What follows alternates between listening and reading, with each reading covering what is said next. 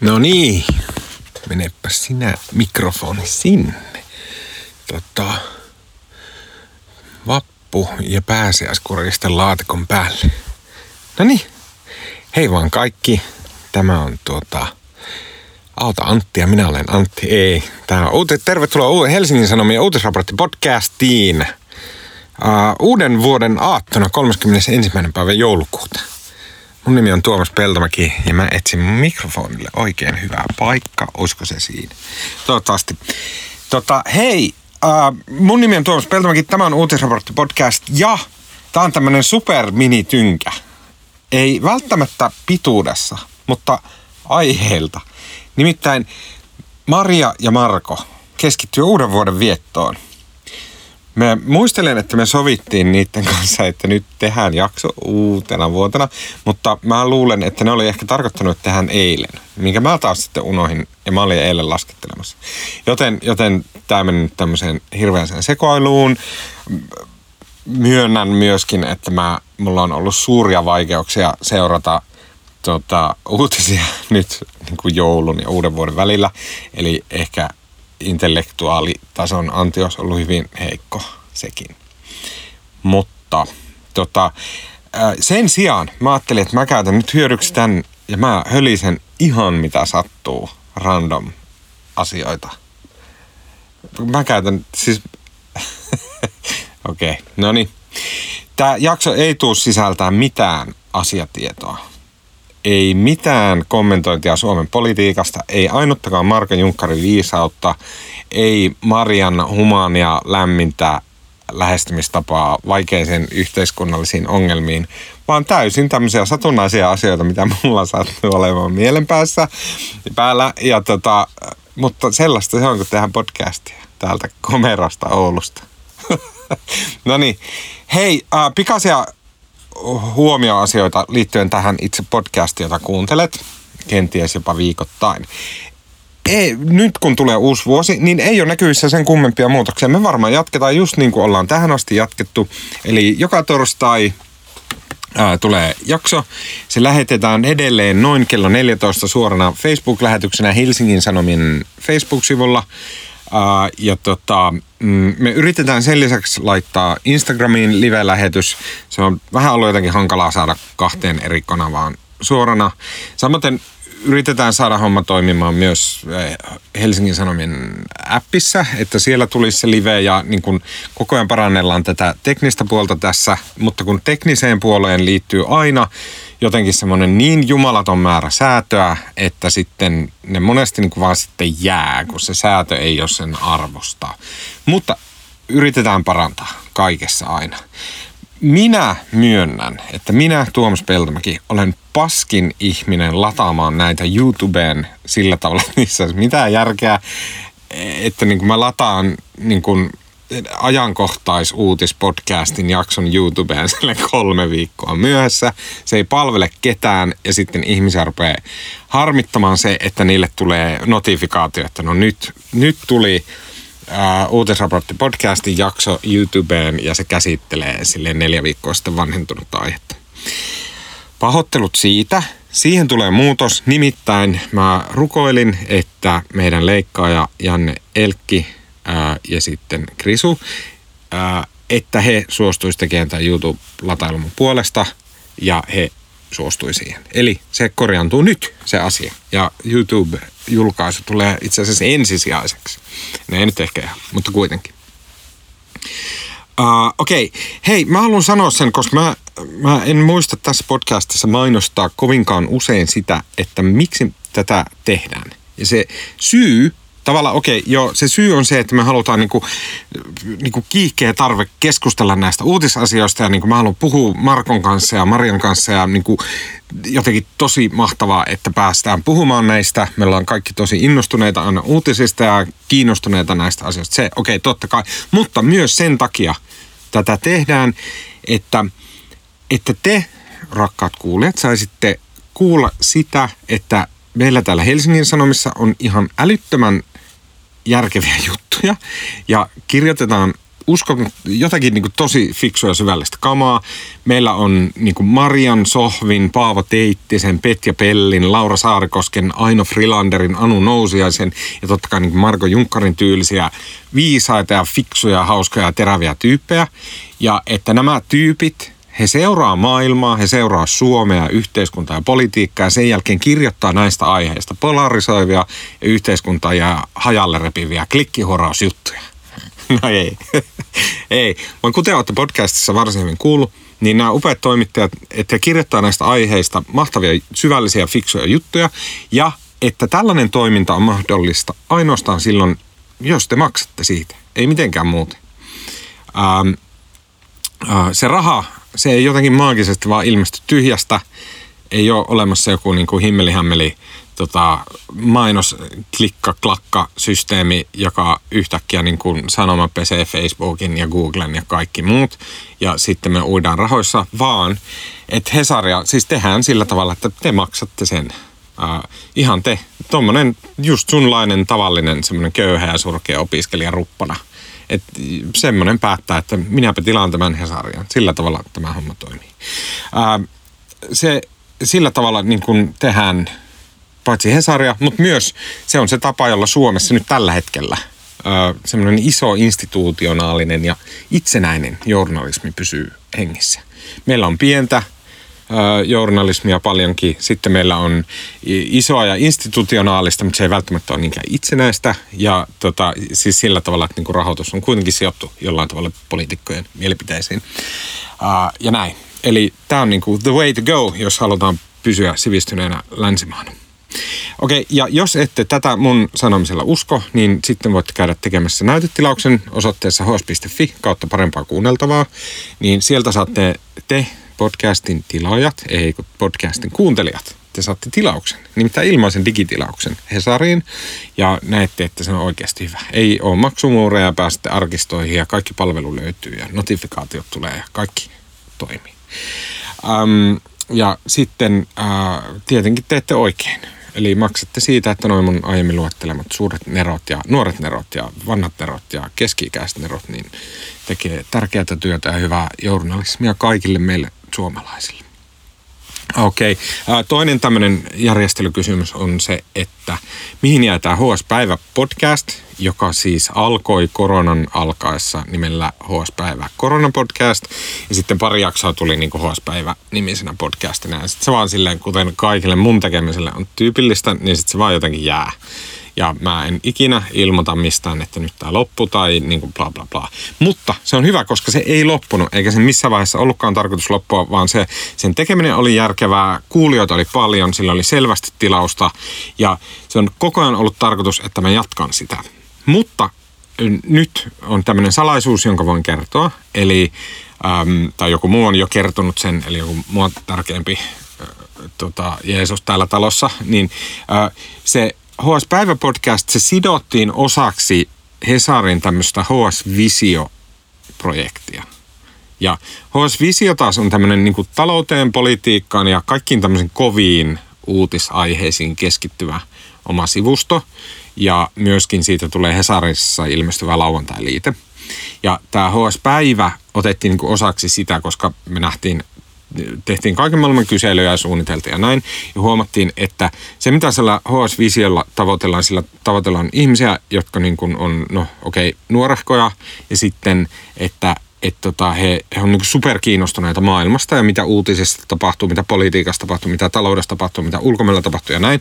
Niin näille ihmisille he myös niin haluaa tosi paljon, että olisi tämmöinen päivittäinen aamupodcast Joten että se oli niin kuin täysin järkevää, että okei, että sitten niin mun nämä räpöstystekemiset otettaisiin osaksi sitä HS-visiota ja siellä sitten niin kuin myöskin mua järkevämmät ihmiset vähän suunnittelisi sitä, että mitä se tehdään ja näin päin pois. Ja sitten kun tämä HS-visio alkaa ilmestyä ehkä maaliskuussa, niin se tarkoittaa sitä, että minä alan tehdä myös päivittäistä aamupodcastia ja sitten se on käytännössä hyvin paljon paljolti se, mihin HS-päivä oli menossa – tavallaan itsenäisesti, mutta nyt se saa tukea tästä HS Visio-toimituksesta. Mm. Okei, okay. myös Tuomas Peltomäki podcast jatkuu ja se on saanut teiltä ihan todella hyvää palautetta, kiitos ja paljon kuulijoita. Äh, mutta siis mä muistaakseni sanoin silloin, se on semmoinen vähän semmoinen projekti, että mä en niin mielelläni käytä siihen työaikaa, vaan että se on tämmöinen niin kuin harra, niin kuin harrastusprojekti. Eli mä teen sen niin kuin omalla ajalla, koska se sitten vapauttaa mut tekemään vähän enemmän sille niin kuin omistakin lähtökohdista ja kiinnostuksen aiheista. Ää, ja to, mutta toisaalta sitten se myös tuo siihen julkaisuaikatauluun semmoista tiettyä löysyyttä. Ää, mutta tammikuussa tulee varmasti taas uusi jakso. Ja sitten ehkä, ehkä kerran kuussa on semmoinen, mihin mä voisin tähdätä. Ää, Okei, jos mennään asiaan, niin vuonna 2021 on muutama kysymys, johon mä haluaisin vastauksen. Mitä tehdä, kun on näin iso muna ja paljon rahaa?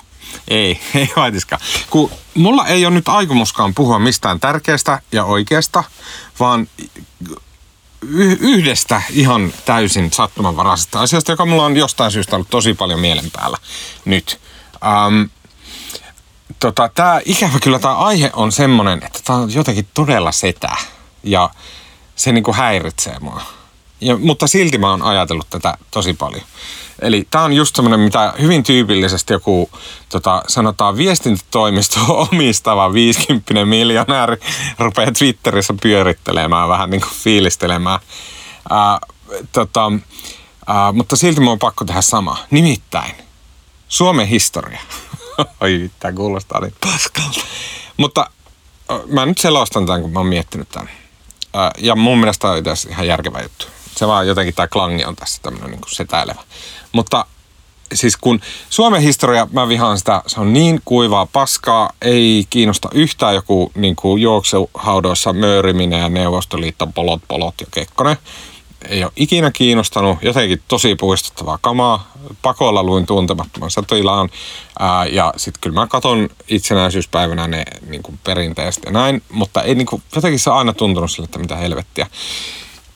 Sitten taas niin kuin moni muu historia tuntuu sille, että vau, onpa mielenkiintoista niin brittien kamaa ää, ja jenkkien historia. Kaikki niin kuin tälleen. Ja aina tuntunut niin paljon mielenkiintoisemmalta. Joku Hollannin historia, Itä-Intia, East India Company tällaista näin.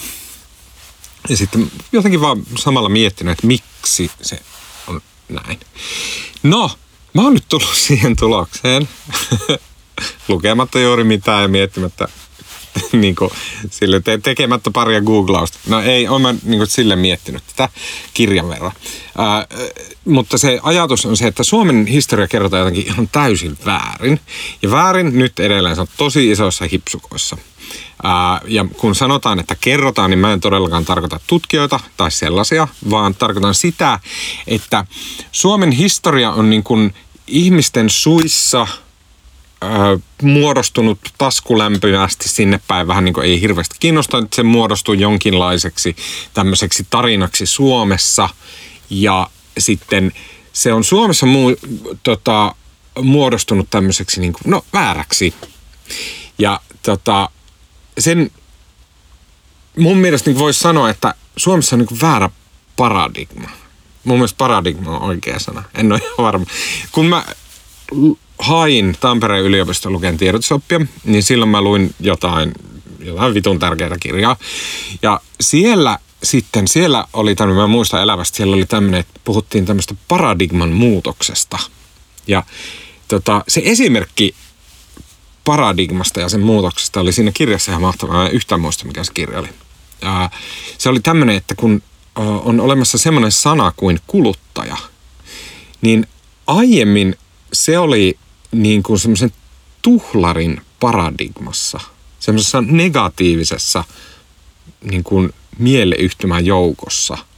Että jos ihminen oli kuluttaja, niin se jotenkin niin kuin se tuhlaili. Se, se niin kuin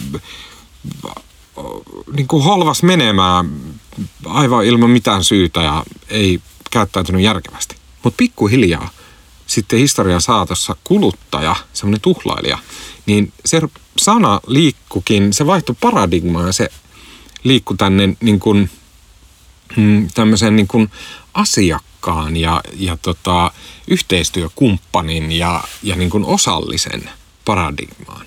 Ja se samalla tietenkin se niin paradigman vaihdos heijastaa sitä yhteiskunnan vaihdosta, joka siellä on tapahtunut ympärillä.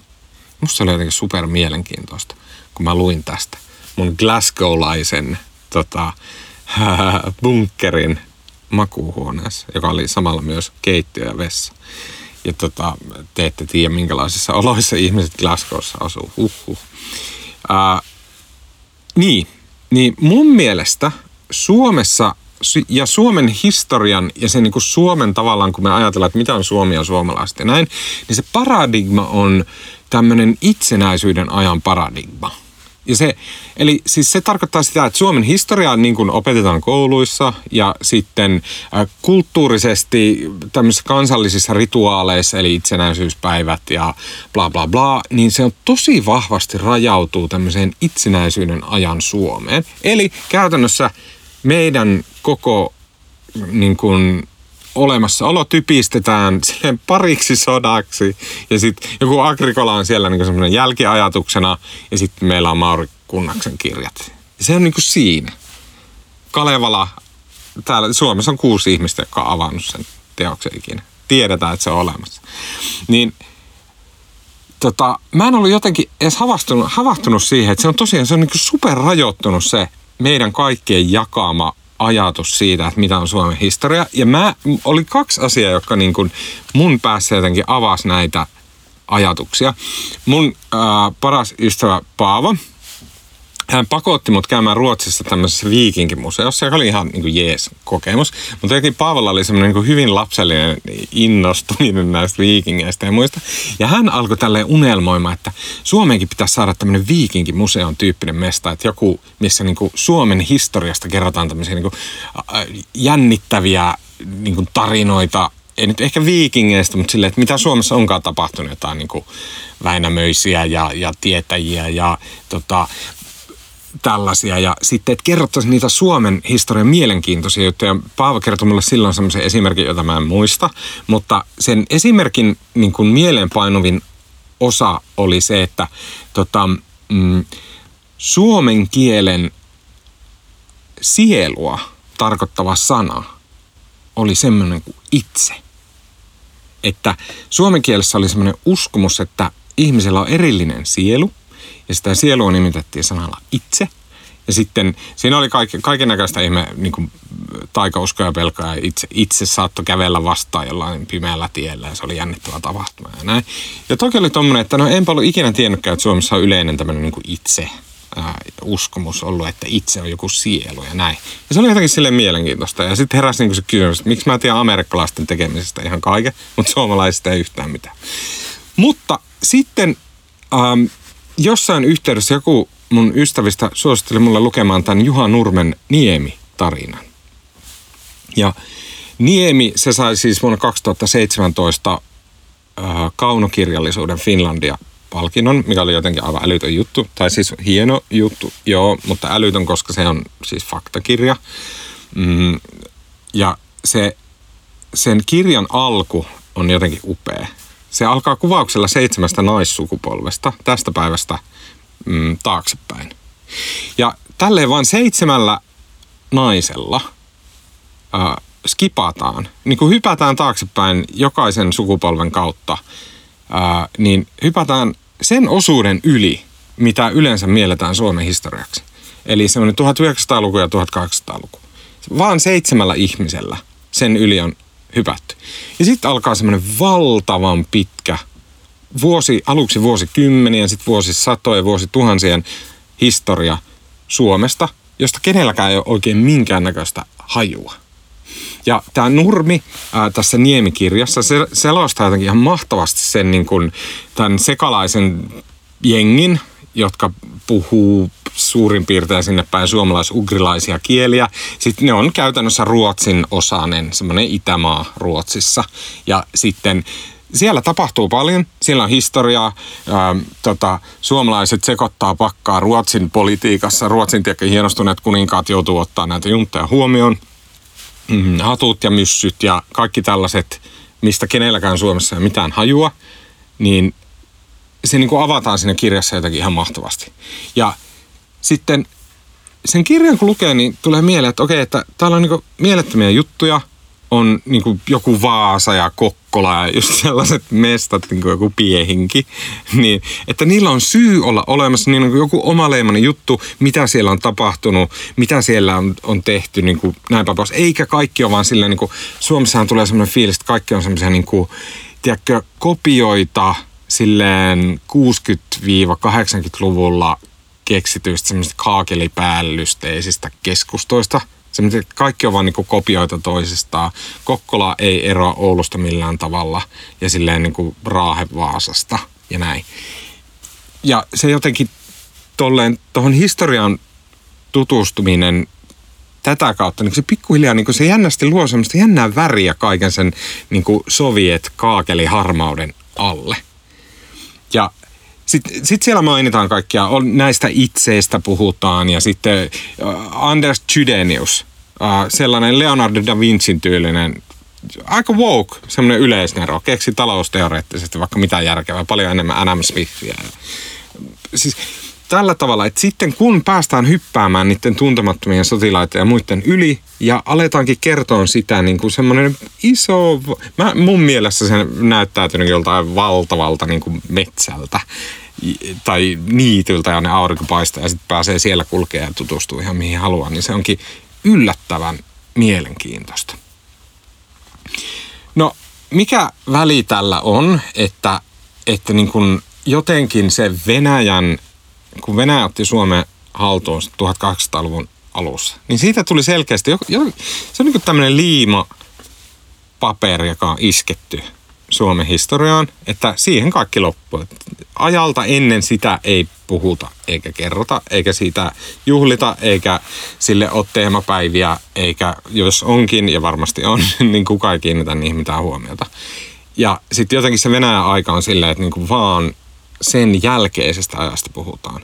Ja mä oon ihan varma, ja tämä on täysin Natosta keksitty, mutta mä oon silti ihan varma, että joku demari on tehnyt tämän, koska se kuulostaa jotenkin just siltä, mitä joku demari tekisi, että on pidetty joku kokous silleen 1900-luvun alussa, ehkä jonkun niin kuin kansalaissodan jälkeen.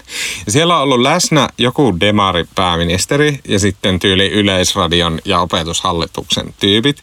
Ja ne on ollut silleen, että okei, että nyt suomalaiset on just teurastanut toisiaan niin kuin vuosia ja se jälki on ollut todella rumaa. Nyt meidän täytyy tehdä silleen, että me punotaan tämä kansakunta yhteen ja sen tekee Yleisradio radio-ohjelmillaan, opetushallitus koulukirjoillaan ja sitten pääministeripolitiikallaan. Ja sillä tavalla niin kuin on synnytetty tämä tavallaan niin kuin idea siitä Suomesta ja Suomen historiasta, mitä me toistellaan tänäkin päivänä. Ja mä oon ihan varma, että siellä on niin monta historian tuntijaa ja tutkijaa siellä kuulijoissa, että joku teistä osaa lähettää mulle niin kuin linkin tai niin kuin ranskalaisen viivan, että tsekkaappa tää. Ja sitten mä pääsen jotenkin paremmin perehtyyn tähän aihepiiriin. No, mitä väliä kaikella tällaisella on? No ei kyllä tasan yhtään mitään, mutta musta tuntuu, että kun me ollaan tällä planeetalla niin vähän aikaa, niin sillä on jotenkin itseisarvo, että me ymmärretään asioita mahdollisimman oikein. Ja sen takia jotenkin mun mielestä olisi hauska ihan tämmöisenä niin kuin ajatusharjoituksena ja jotenkin intellektuellina tämmöisenä vänkkäilynä jotenkin saada semmoinen tosiasiallisempi kuva Suomen historiasta ja siitä, että niin kuin mikä se on se kokonaiskuva. Ei pelkästään se, että mitä tapahtui niin kuin parissa sodassa, vaan se koko homma. Ja sitten olisi totta kai upeeta, jos niin kuin yleisemminkin suomalaiset ajattelisi tai tiedätkö, että meillä olisi kulttuurisesti olemassa, että joku Chydenius olisi joku tyyppi, tai silleen, että joku niin kuin edes tietäisi, kuka se oli. Ja näinpä pois, nyt kun se ei enää edes seteleisi. Tota, uh, joo. Siis tämmöistä mä oon miettinyt nyt tässä joulun. Ja nyt mä selitin sitä aika pitkällisesti. Ja sori siitä, mutta näin se vaan on. Tota, hei, uh, mä haluan suositella mm, näin uutena vuotena sellaista, että kun monet tekee tota, uuden vuoden lupauksia, ehkä, kai se nyt vieläkin on muotia, kyllä mä luulin. Ja ne on niinku paski idea koskaan. Koska ne on yleensä hyvin tarkkoja, että tänä vuonna mä aion tota, laittaa viisi kiloa ja tota, syödä pelkkiä kasviksia. Ja sitten kun on se ekat kännit ja vetää sen tuplajuuston päissään bussissa, niin se on sitten siinä ei ainoastaan silleen, että tota, sä koet olevas täysin sel- selkärangaton nilviäinen äh, luuseri, vaan sen lisäksi sä todennäköisesti luovut siitä sinänsä ihan hyvästä uuden vuoden lupauksesta kokonaan. Ja tota, mm, sen takia ei kannatakaan tehdä mitään uuden vuoden lupausta, vaan kannattaa päättää, että mikä on vuoden teema. Ja tätä ajatusta avaa aivan älyttömän hyvin CGP Grey YouTube-kanavalla tämmönen video kuin Yearly Theme. Anteeksi, Your Theme on tota, videon uh, tota, nimi. Um, se, se, siinä on semmoinen pointti, ja, joka siinä videolla avataan tosi jotenkin hyvin, että tarkat uuden vuoden lupaukset, ne on tosi vaikea toteuttaa, koska ne rikkuu niin helposti. Niin sen sijaan kannattaisi tehdä tämmöinen teema, joka on tarpeeksi semmoinen löllö ja löysä ja hähmäinen. Ter- terveisiä sille yhdelle kuuntelijalle, joka vihaa sitä joka kerta, kun mä sanon hähmäinen. Mutta hähmäinen samalla tapaa kuin perustuslakivaliokunta. Että se voi olla yhtä aikaa monia eri asioita ja kukaan ei pysty määrittelemään, mitä se on. Koska silloin siihen voi lukea monia asioita. Jos sun uuden vuoden lupaus on, että miinus 5 kg, saatana, vaikka mikä olisi, niin sitten siihen ei voi lukea sitä, että okei, että no nyt on paljon stressiä töissä ja sit mä pidän vapaa päivää relaan. Koska sillä ei ole mitään tekemistä sen miinus 5 kg kanssa. Mutta jos sun uuden vuoden lupauksen sijaan sulla on semmoinen lupaus, että sä seuraava vuosi tai vaikka seuraava puoli vuotta on terveellisen elämän teemavuosi, niin silloin sä voit lukea tuonne, että okei, että nyt sä relaat ja niin lataat vähän akkuja ja se on terveellistä ja se kuuluu sun teemaan. Ja sitten se teema ei tarkoita sitä, että jos vuoden lopussa ei ole miinus 5 kg, niin kaikki on mennyt pieleen, vaan se tarkoittaa sitä, että sulla on ylipäätänsä koko ajan, sulla on yleensä ottaen sulla on aina mahdollisuus valita, että teetkö asian sen teema vuoden mukaisesti. Et jos se on vaikka tämä terveysteema, niin sitten sä voit valita, että käveletkö vai meetkö autolla. Ja sitten sä muistat, että niin, no mulla on nyt tämä teema vuosi meneillään, niin sitten sä kävelet. Syötkö viiliä kauraleivän vai kaapista kaikkien niin kuin puolen vuoden sipsipussien jämät. Niin sitten sä voit valita, että no nyt mulla oli meneillään tämä teemavuosi, että syön tuolla leivää viili.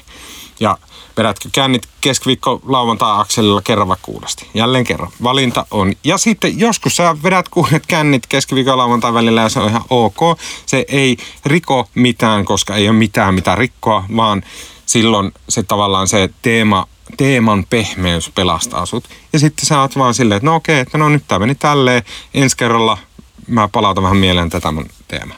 Se video oli ihan älyttömän hyvä ja se antoi niinku semmoista niinku mukavaa ajateltavaa tulevalle vuodelle.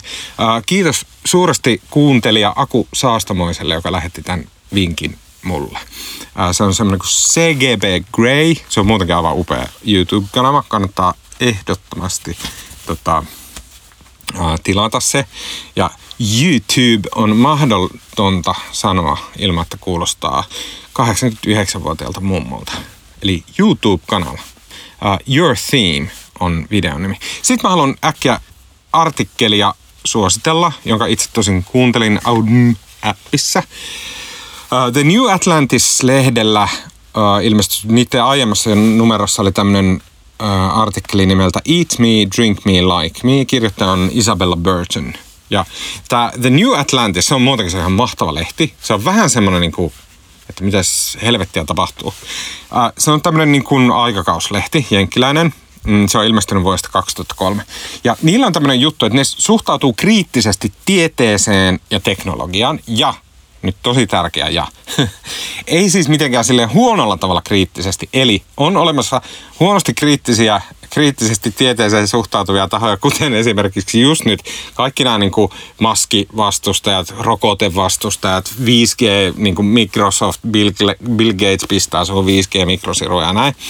Se on huonoa kriittistä suhtautumista tieteeseen. Mutta tieteeseen ja teknologiaan on kaikki syy suhtautua niin kuin skeptisesti ja kriittisesti. Ja tämä The New Atlantis-lehti tavallaan on olemassa sitä varten, että se yrittää tehdä juttuja sellaisesta perspektiivistä, jossa niin kuin kyseenalaistetaan sitä, mitä meille on just nyt tapahtumassa. Ja se on tosi vaikea tehdä se kyseenalaistus, koska niin kuin, kapitalismi, teknologian kehitys, niin sehän sataa meidän niskaan tämmöisen niin aivan niin maagismystisenä, upeana mammonana ja onnellisuuden aikana, jolloin tiedätkö, me säilytetään kontaktit meidän ystäviin, ei häviäkään meidän elämästä. Me saadaan välittömästi oikea tieto meidän taskussa olevaan maagiseen laitteeseen ja sinne tulee niin kuin maailman johtavan tiedemiehen selostus siitä, että miten sun kannattaa venytellä sun pakaralihaksi, jos haluat niiden olevan muhkeita ja näin. Se on niin kuin uskomaton tämä hetki maailmassa, jona me eletään. Mutta se, se, sen takia just se on niin vaikea niin kuin tavallaan havahtua siitä, että, että mitä on meneillään. Ja tämä The New Atlantis tekee sen todella hyvin. Mm. Että se, niin kuin, se katselee sitä utopiaa, johon meillä on suistumassa, niin se katselee sitä vähän niin kuin kauempaa. Se katsoo, mitä, mitä Googlet, Amazonit, Facebookit ja nämä tekee ilman, että se on vaan sitä niin kuin semmoista yksityisyysvänkkäystä. Ne ei puhu mistään yksityisyydestä, ei semmoista ollenkaan. Tota, um, Okei, okay. tämä esimerkkiartikkeli, uh, tämä Eat Me, Drink Me, Like Me, on todella hyvä. Uh, tämä Burton käsittelee siinä tosi fiksusti sitä kysymystä, että mistä mä itse asiassa vähän viittasin jo viime jaksossa, että, että, että kun me ollaan, monet meistä ollaan yli puolet ajasta ehkä, melkein kaikissa meidän ihmissuhteissa, työpaikoilla me ruvetaan olemaan 50-60 prosenttisesti digitaalisia versioita itsestämme. Siis silleen, että kun mä oon tämmönen vanha pieru, niin mä muistan sen, että kun mä menin töihin, niin se mun interaktio mun työkavereiden, pomojen ja myös lukijoiden kanssa oli analogista. Eli jos joku lukija halusi haukkaa mut, niin se soitti mulle ja haukkui mut. Jolloin mä niin kun kuulin sen äänen ja sitten mä pystyin puhumaan sille mun äänellä ja näin. Samoin työn, työkavereiden kanssa, jos mä halusin tietää, että mitä 90-luvulla vaikka mm, tehtiin tota, kouluuudistuksessa, niin mä menin meidän toimittajalle, joka silloin kirjoitti siitä asiasta ja juttelin sen kanssa. Ja sitten mä sain niin sen äänenpainoista ja kehon kielestä ja muusta paljon informaatiota tämmöistä. Kaikki tämä on niin kuin kuollutta maailmaa. Pian meillä on vallassa sukupolvi, joka ei ikinä nähnytkään tämmöistä maailmaa, vaan me ollaan heidän mielestä ja minäkin nykyään, me ollaan, niin kuin, me ollaan digitaalisia semmoisia niin kuin itse kehittämiämme versioita itsestämme. Ja me ollaan niitä muille ihmisille. Mun ää, alaiset tuntee mut lähinnä avatarina ja mun Slack tota, statuslainin vitsinä ja tämmöisenä. Että me niin kuin, mä, mä opiskelin 2000-luvun alussa äh, Glasgowssa juuri, minkä mainitsinkin, niin siellä on tämmöinen kuin Glasgow Universityssä on tämmöinen Humanities Advanced Technology Institute, HATI. Ja tota, siellä mä istuin vaikka filosofian luennoilla ja siellä sitten puhuttiin tämmöisestä, että mm, että mitä on niin representaatio ja että, että mitenkäs nyt kun afrikkalaisilla on internettiä, että tämä on iso ongelma ja sitten mä niin tuhahtelin, että haloo, että niillä on niin hyvä, hyvä jos on niin katto päällä ja bla bla bla ja kaikki tosi tyhmää. Ja sitten siellä puhuttiin tämmöistä, että no mitenkäs kun on tämä IRK ja sitten siellä tyypit on inhottavia toisille ja virtuaalisesti leikkiraiskaa tota, muita irkkaajia. Että on näin. Ja se kaikki tuntui silloin, okei, okay, se oli aika mielenkiintoista, mutta se tuntui silleen tosi semmoiselta niin äärimmäiseltä, että no hohoja, että nyt on professoreilla vähän propellit pyörinyt liikaa, että niin kuin mitä väliä sillä on, mitä jossain irkissä niin kuin tehdään. Mutta se oli jännästi niin kuin nyt 20 vuotta myöhemmin, niin sitten ne ajatukset, ne, ne mitä siellä, silloin ne tutkijat mietti, niin ne on tosi paljon rupeaa olemaan sille aitoja oikeita kysymyksiä, että no, miten se vaikuttaa meihin, kun me ollaan puolet tai 80 prosenttia meidän sosiaalisista suhteista ei perustu siihen, että me ollaan läsnä samassa huoneessa, eikä siihen, että me kuullaan toisten ääniä, vaan että me ollaan niin kuin tietyn näköisiä avataria. Ja mitä tämä esimerkiksi tämä Isabella Burton käsittelee tässä Eat Me, Drink Me, Like Me artikkelissa on se, että no mitä sitten kun me rakennetaan itsestä tämmöisiä avatareja, että me niin kuin esimerkiksi meidän seurustelu, meidän Tinder-profiilit, ne, ne niin kuin me rakennetaan ne jonkunnäköisiksi representaatioiksi niistä ihannekuvista, mitä me halutaan olla, mitä me ajatellaan, että mm, yhteiskunta meiltä odottaa. Miten tämä kaikki vaikuttaa ihmisiin, jotka kasvaa tämmöisessä ympäristössä? Mitä se vaikuttaa ihmisten seksuaalisuuteen? Mitä se vaikuttaa siitä, mitä niin kuin tytöt ajattelee pojista, pojat tytöistä, mm, muun sukupuoliset, muun sukupuoliset, niin kuin kaikki tämmöiset näin kysymykset. Ne on jotenkin super isoja, super tärkeitä. Ja se paikka, missä niitä käsitellään tämmöisiä kysymyksiä todella hyvin, se on niin kuin amerikkalaista laatujournalismia, on The New Atlantis. Ja aloita Auden kuuntelemalla tai lukemalla Isabella Burtonin juttu Eat Me, Drink Me, Like Me. No niin, tämä saattoi olla vähän tämmöinen yllätys. Sä aloit kuuntelemaan uutisraporttipodcastia ja luulit, että sulle joku viisas toimittaja kertoi, että mitä Suomessa on tapahtunut. Ei käynyt mitään sellaista, vaan mä nyt tässä hölitin, hölötin ää, tota, puoli tuntia hyvin sekavasti asioita, jotka mulla on joululomalla ollut mielen päällä. ja ja tota, mä voin tehdä näin, koska tämä on mun podcast. no ei, ehkä mä olisi kannattanut tehdä näin, mutta mä nyt tein näin. Ja tota, me sitten Markon, Marion kanssa palataan niin fakta-aiheilla. Me palataan va- varmasti ensi viikolla. Mm. Mutta siitäkin huolimatta, jos haluat lähettää mulle äh, viestiä, sanoa, että olipa tyhmä podcast, niin se olisi mahtavaa. At Tuomas Peltomäki kaikkialla someissa ja sitten tuomas.peltomaki at äh, hs.fi. Mun puhelinnumero on 040 486 9147 ja sinne voi laittaa viestejä jos soitat perjantai lauantai-iltana, niin voin, voin jopa vastata tätä.